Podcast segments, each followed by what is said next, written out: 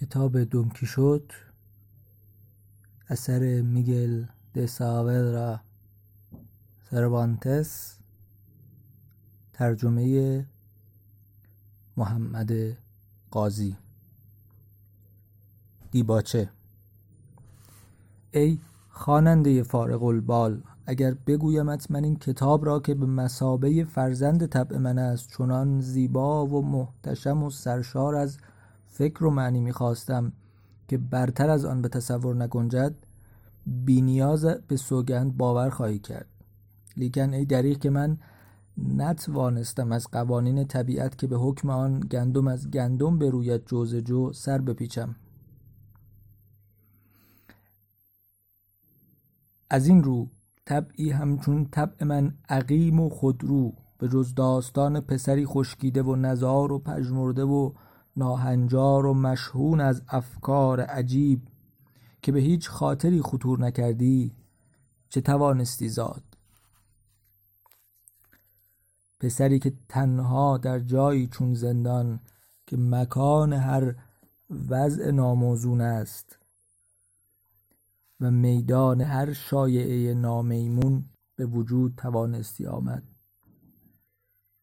فراغت و راحت و امنیت گن و نزهت دشت و دمن و صفا و زمینی چشم سارها و آرامش فکر و روح همه در کارند تا عقیمترین خدایان ذوق و شعر باربر نمایند و ثمراتی چنان شگرف به جهان شیفته عرضه دارند که وی را قرین خرسندی کنند. ای بسا که پدری را فرزندی زشت و آری از ملاحت باشد مهر پدری چشم وی بربندد تا عیوب پسر نبیند. برعکس آن عیوب را فضیلت و اصالت پندارد و به عنوان آیاتی روشن از هوش و ذکاوت وی بر دوستان خود برشمارد لیکن من که گرچه به ظاهر پدر واقعی دونکیشوت می نمایم جز پدر اسمی او نیستم. نه برانم که به شیوه عرف و عادت روم و نه چنان که دیگران کنند از توی خواننده بس عزیز با چشم گریان خواهانم تا بر عیوب این طفلی که من او را فرزند خود به تو میشناسانم ببخشایی یا به دیده اغماز بنگری. اکنون که تو را با وی نه قرابت است و نه رفاقت اکنون که تو را نیز محتشمترین مردان جانی آزاد و مختار در کالبد است اکنون که در چهار دیوار خانه خود نشسته یا همچون پادشاهی حاکم بر خراج گذاران خیش بران فرمان روا و از این مسئله سایر که هر کس به شهر خیش بود شهریار خیش به خوبی آگاه و این همه تو را از رعایت جانب حرمت من معاف می‌دارند می توانی بیان که بیمی از سیاست به جزای بد گفتن و یا امیدی به خلعت به سزای نیک گفتن داشته باشی هر چه دلت بخواهد درباره این داستان بگویی. خواست من تنها این بود که آن را سرتاپا اوریان و بی پیرایه دیباچه و آری از مجموعه بیشمار ابیات و قدعات و ملحقات و مدایه که معمولا در آغاز کتاب ها به تب میرسانند به تو تقدیم کنم. چه ناگزیرم به تو بگویم که گرچه تعلیف این داستان به رنج و زحمت میسرم شد لیکن هیچ رنجی عظیمتر از رنج تدوین این دیباچه که تو اینک می‌خوانی به نظر من نیامد. چه بسا که برای نوشتن آن قلم به دست می گرفتم ولی چون نمی‌دانستم چه بنویسم هر بار قلم را به زمین می گذاشتم.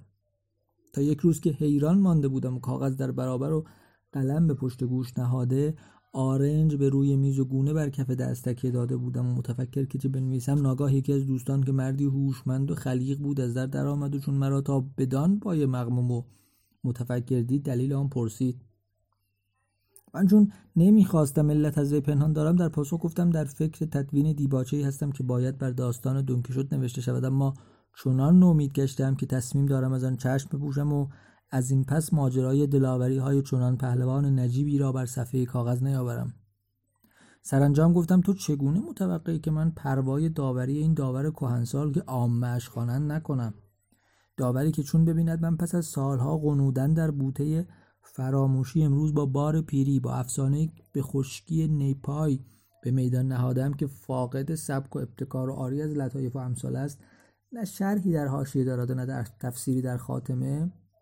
و حالا که تعلیفات دیگر را ولو افسانه و کفرآمیز می‌بینم سرشار از امثال و حکم ارسطو و افلاتون و فیلسوفان دیگر که موجب تحسین خوانندگان خیشند چونان که معلفین آنها را مردانی صاحب مطالعه و فاضل و بلیغ میپندارند. و پناه بر خدای مهربان مگر نه اینکه وقتی به نقل از متن کتاب مقدس می‌پردازند گویی همه سن توماس و دیگر علمای دینند. و در این کار چندان رندانه آداب دانی از خود نشان می‌دهند که پس از آنکه در یک سطر به توصیف عاشق فاسقی پرداختن در سطر بعد یک موعظه کوتاه مسیحایی چنان زیبا میآورند که خواندن یا شنیدن مایه انبساط خاطر است. کتاب من از اینها همه آری خواهد بود زیرا نه شرحی دارم که در حاشیه بنویسم و نه تفسیری که به خاتمه بیافزایم و به علاوه نمی‌دانم در نگارشان از چه نویسندگانی پیروی کردم تا اسامی ایشان را در آغاز کتاب بیاورم. چنانکه دیگران به ترتیب حروف تهجی از ارسطو آغاز کنند و به گزنوفن و یا به زویل یا زوکسیس ختم سازند هر چندان یک منتقدی حسود است و این یک نقاش. و نیز کتاب من از اشعاری که به عنوان مقدمی میآورند اشعاری که لاقل اثر طبع دوک ها و کنت ها و مارکی ها و اسقف ها و بانوان متشخص و یا شعرهای نامدار باشد آری خواهد بود. هرچند اگر از دو سه تن از دوستان شعری چند طلب می‌کردم می‌دانم که دریغ نمیورزیدند و چنان اشعاری من می‌دادند که اشعار نامآورترین شاعران کشور اسپانیای ما را با آن یارای برابری نبودی.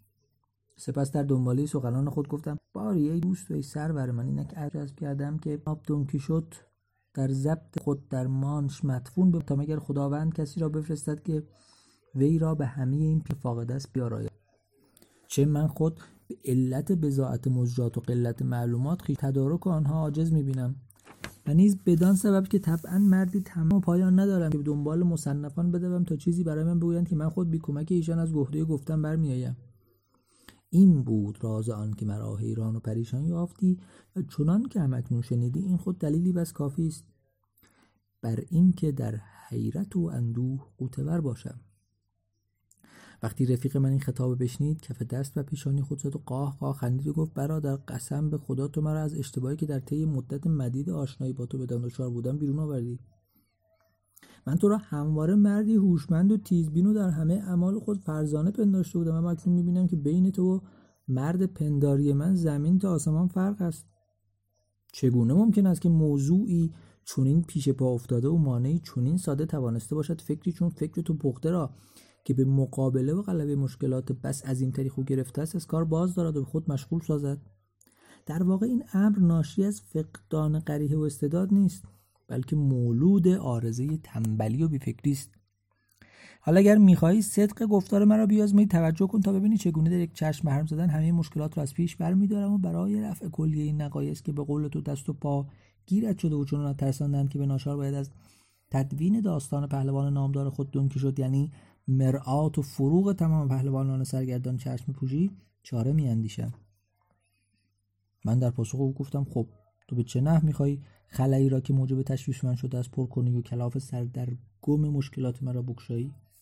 او در جواب گفت برای موضوع نخست که موجب اندوه تو شده است یعنی فقدان ابیات و قدعات و مدایی که باید در آغاز کتاب آورده شود اینک راه چاره که من عرضه می‌کنم.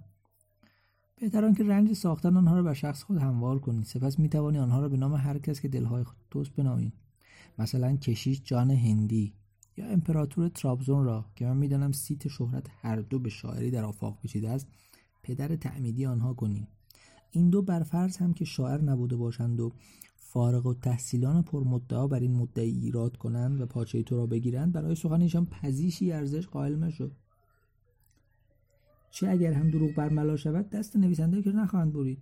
و اما در باب ذکر کتب و معلفین در حاشیه که تو بایستی جملات و عباراتی از آنان در داستان خود نقل از حل طرقان که چند ضرب المثل لاتین از آنها که خود از بر می‌دانیم و یا جستن آنها زحمتی برای تو نخواهد داشت به تناسب حال و به مقتضای مقال بیاورید مثلا ضمن بحث از آزادگی و بندگی می‌توانی بدین بیت استناد جویی. Non bene pro toto libertas venditur آزادی چنان گرانبهاست که نمی‌توان را به همه های عالم فروخت. و در آشی از هوراس یا کسی که آن را سروده است نام ببری اگر سخن در وصف قدرت مرگی است می‌توانی بیدرنگ این بیت را بیاوری. pallida mors aequo pulsat pede pauperum tabernas regumque turres مرگ به کاخ شاهان و به کوخ گدایان هر دو یکسان رو می‌کند. اگر بر بحث بر سر عشق و محبت است که خدا فرموده است به دشمنان خود بورزیم فورا در کتاب مقدس تفحص کن و این کاری است که تو با اندک دقت می‌توانی انجام دهی. و لاقل این سخنان را از خود خداوند نقل کن. اگو autem dico vobis. Delegite inimicos versus vestros. به شما می‌گویم که دشمنان خود را دوست داشته باشید. اگر درباره افکار پلید بحث می‌کنی از انجیل مددگیری که گوید de corde exeunt cogitationes maloa. افکار و اندیشه های پلید آدمی از دل او سرچشمه می‌گیرند و اگر سخن از ناپایداری دوستان می‌رود اینک کاتون که این بیت خود را به آریت به تو خواهد داد Donec eris felix multos numerabis amicos tempora si fuerint nubila solus eris به روزگار عزت و خوشبختی دوستان بسیار داری و چون بخت برگردد یکه و تنها مانی. باری با همین چند جمله لاتین و با عبارت دیگر از همون قماش لاقل تو را از زمره استادان صرف و نحو خواهند پنداشت و این خود در این عصر و زمان نه کم افتخار است و نه اندک سود. و اما درباره آوردن توضیحات تفسیرات در خطاب می‌توانی با خاطر جمع چنین کنیم. اگر در کتاب خود ناگزیر از ذکر نام دیوی هستی چنان کن که آن دیو گلیات باشد چه در وصف و بیان که نیاز به زحمت تو باشد شرحی مبسوط آماده در دست است بدین مضمون. گلیات یا گلیات دیو قولی فلسطینی بود که داوود شبان در دره تربینت او را به ضرب قلم از پای درآورد. چنانکه شرح آن در کتاب سلاطین در فصل مربوط منقول است. سپس برای آنکه خود را مردی دانشمند و متبهر در علوم ادبی و اجتماعی و هیئت نشان دهی چنان که در فصلی از کتابت نامی از شط تاج به میان آیدونک در تفسیر آن شرح شیوایی هست که تو می‌توانی اینا نقل کنی. این شط را به نام یکی از سلاطین باستانی اسپانیا تاج خواندند. از فلان نقطه سرچشمه می‌گیرد. پس از آنکه برج باروی شهر معروف لیسبون را مشروب ساخت در فلان نقطه به اقیانوس میریزد. گویند این شط شن زرین با خود میآورد و غیره. اگر سخن از دزدان به میان آید من داستان کاکوس را که از برمیدارم برای تو تدوین می‌کنم. اگر بحث بر سر زنان بدکاره است اینه کتاب اسقف موندونیدو که داستان لامیا و لدا و فلورا را با شرح معتبر به تو آریت خواهد داد. و اگر بر سر ستمگران بیرحم است اوید یکی چون مده به دست می‌دهد. اگر سخن از زنان جادوگر است هومر یکی چون کالیپسو و ویرژیل یکی چون سیرسه دارد. اگر حدیث سرداران دلاور در میان است جول سزار در کتاب تفسیرها نمی چون خود و پلوتارک هزاران چون اسکندر نشان می‌دهند. اگر از عشق می‌رود به قدری که چهار کلمه زبان ایتالیایی بدانی در کتاب لئون ابری چندان که حاجیش به نحو اکمل برابری مطلب خواهی یافت. اگر برای این تحقیقی رفتن به کشورهای بیگانه را خوش نداری در کشور خود یکی چون فونسکا و کتاب عشق را در دسترس داری که در آن هرچه درباره عشق مورد نیاز تو و داناتر از تو باشد می‌توانی یافت. الغرض کاری ساده تر از این نیست که نامهایی را که من ذکر کردم بیاوریم و یا این داستانها را در کتاب خود نقل کنیم. و اما کار تهیه یادداشت‌های حواشی و خاتمه را به من واگذار. من تعهد می‌کنم که حواشی کتاب را پر کنم و چهار صفحه نیز به آخر آن بیافزایم اکنون بپردازیم به ذکر نام معلفانی که در کتابهای دیگر میآورند ولی کتاب تو فاقد آن است. چاره مشکل نیست واقعا بسیار آسان است. یعنی فقط باید یکی از اون کتب را که نام کلی معلفان به قول از الف تا یا در آمده است پیدا کنیم و عین آن فهرستی که به ترتیب حروف تجهیز در کتاب خود بیاوریم. حالا اگر مردم دروغ تو را دیدند و فهمیدند که آن معلفان چندان سودی به حال تو نداشتند چه غم؟ شاید ساده دلانی هم پیدا شوند که گمان کنند تو به راستی تعلیف داستان بکر و کاملا یک دست خود از آنان سود جستویی اگر آن فهرست متول به دردی هم نخورد لاقل این فایده را خواهد داشت که هیبتی به کتاب تو ببخشد. از این گذشته برای چه کسی اندک نفعی متصور است که تحقیق کند تو در تعلیف کتاب خود دنبال رو آن معلفان بوده یا نه؟ به علاوه اگر من اشتباه نکنم کتاب تو کمترین نیازی به این چیزها که می‌گویی فاقدان است ندارد. چون بالاخره سرتاسر سر کتاب تو به جز دشنام و ناسزا به کتب پهلوانی که هرگز به گوش ارسطو نخورده و سیسرون اندک اطلاعی از آنها نیافته و سمبازیل کلمه‌ای درباره آنها بر زبان نیاورده است چیز دیگری نیست. از طرفی مگر داستانهای افسان آمیز و شگفت انگیز کتاب تو هیچ وجه شبهی با حقایق معلوم یا با مشاهدات نجوم دارد؟ مقیاسات هندسی و رعایات قواعد اصول معانی و بیان چه فایده برای کتاب تو خواهند داشت؟ آخر مگر کتاب تو می‌خواهد با ترکیب مسائل انسانی و حکمت الهی کسی را به دین مسیح تبلیغ کند؟ و حالا که این چنین ترکیب قاعدتا باید هر گونه گرایش به مسیحیت را ترد نماید تقلید از معلفین صرفا باید از نظر سبک نگارش و کتاب به کار رود و هرچه این تقلید کامل تر باشد کتاب تو به کمال نزدیکتر خواهد بود.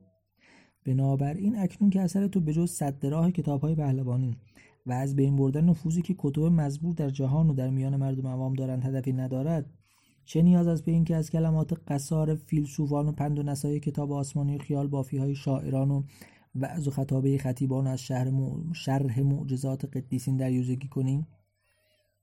تو تنها در این بکوش که نوشتهت یک دست و سخنانت روشن و صدیق و بجا و جملاتت خوشاهنگ و داستانت بهشت انگیز باشد.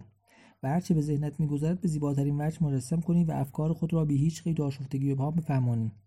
همچنین بکوش تا با خواندن داستان تو افسرده دل به خنده آید.